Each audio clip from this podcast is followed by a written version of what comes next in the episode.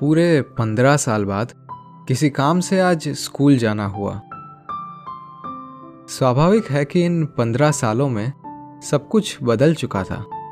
School की building, वहाँ दिखने वाले चेहरे और खुद मैं। लेकिन एक चीज़, दरअसल एक इंसान मुझे वहाँ वैसा का वैसा मिला। अमर सिंह भाई, हमारे चपरासी, जिनका हमारी तरह एक यूनिफॉर्म हुआ करता था।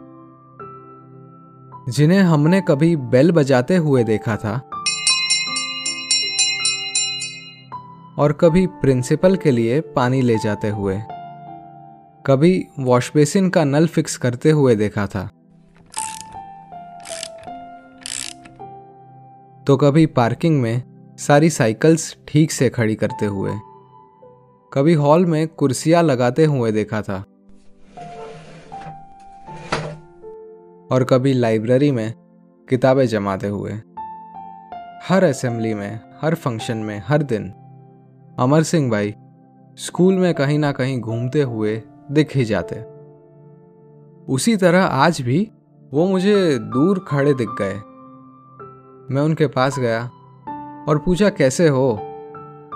उन्होंने मुझे बिल्कुल नहीं पहचाना।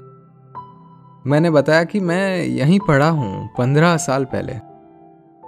उन्होंने हमारे समय के कुछ पॉपुलर स्टूडेंट्स के नाम लिए और पूछा, उसकी क्लास में थे क्या? वो लड़के के साथ पढ़े थे क्या? सारे नाम गलत थे, लेकिन एक नाम पर मैंने हाँ बोल दिया। फिर उन्हें बताया कि आप वैसे के वैसे ही फिट लग रहे हो। वो खुश हुए, मुझे शुभेच्छा दी और मैंने विदा ली। सुनने वालों पहली क्लास से लेकर बारहवीं तक हर बच्चा। असिस्टेंट ट्रेनी से लेकर प्रिंसिपल तक हर टीचर। उन्हें अमर सिंह भाई बुलाता था। यही उनकी पहचान थी। लेकिन अगर हमने उन्हें टीचर बना लिया होता तो? अगर हमने उनसे दीवार में कील लगाना और अपनी साइकिल की चेन खुद चढ़ाना सीख लिया होता तो? अगर हमने उनसे हमारे घर का नल फिक्स करना और सभी को आदर सम्मान देना सीख लिया होता तो? ये ऐसा ज्ञान है जिसके लिए डिग्री, सर्टिफिकेट, मेडल कुछ नहीं मिलता।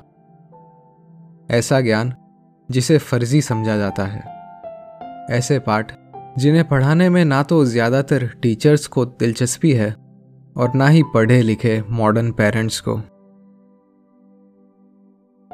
लेकिन सारे चमचमाते मेडलों पर जंग चढ़ जाने के बाद भी ये ज्ञान उतना ही जीवंत रहता है, उतना ही काम आता है। अमर सिंह भाई, हर स्कूल के स्टेज पर सबसे पीछे कोने में खड़े होते हैं। समाज और स्कूल का फेलियर ये है कि वो जीवन भर वहीं खड़े रहते हैं।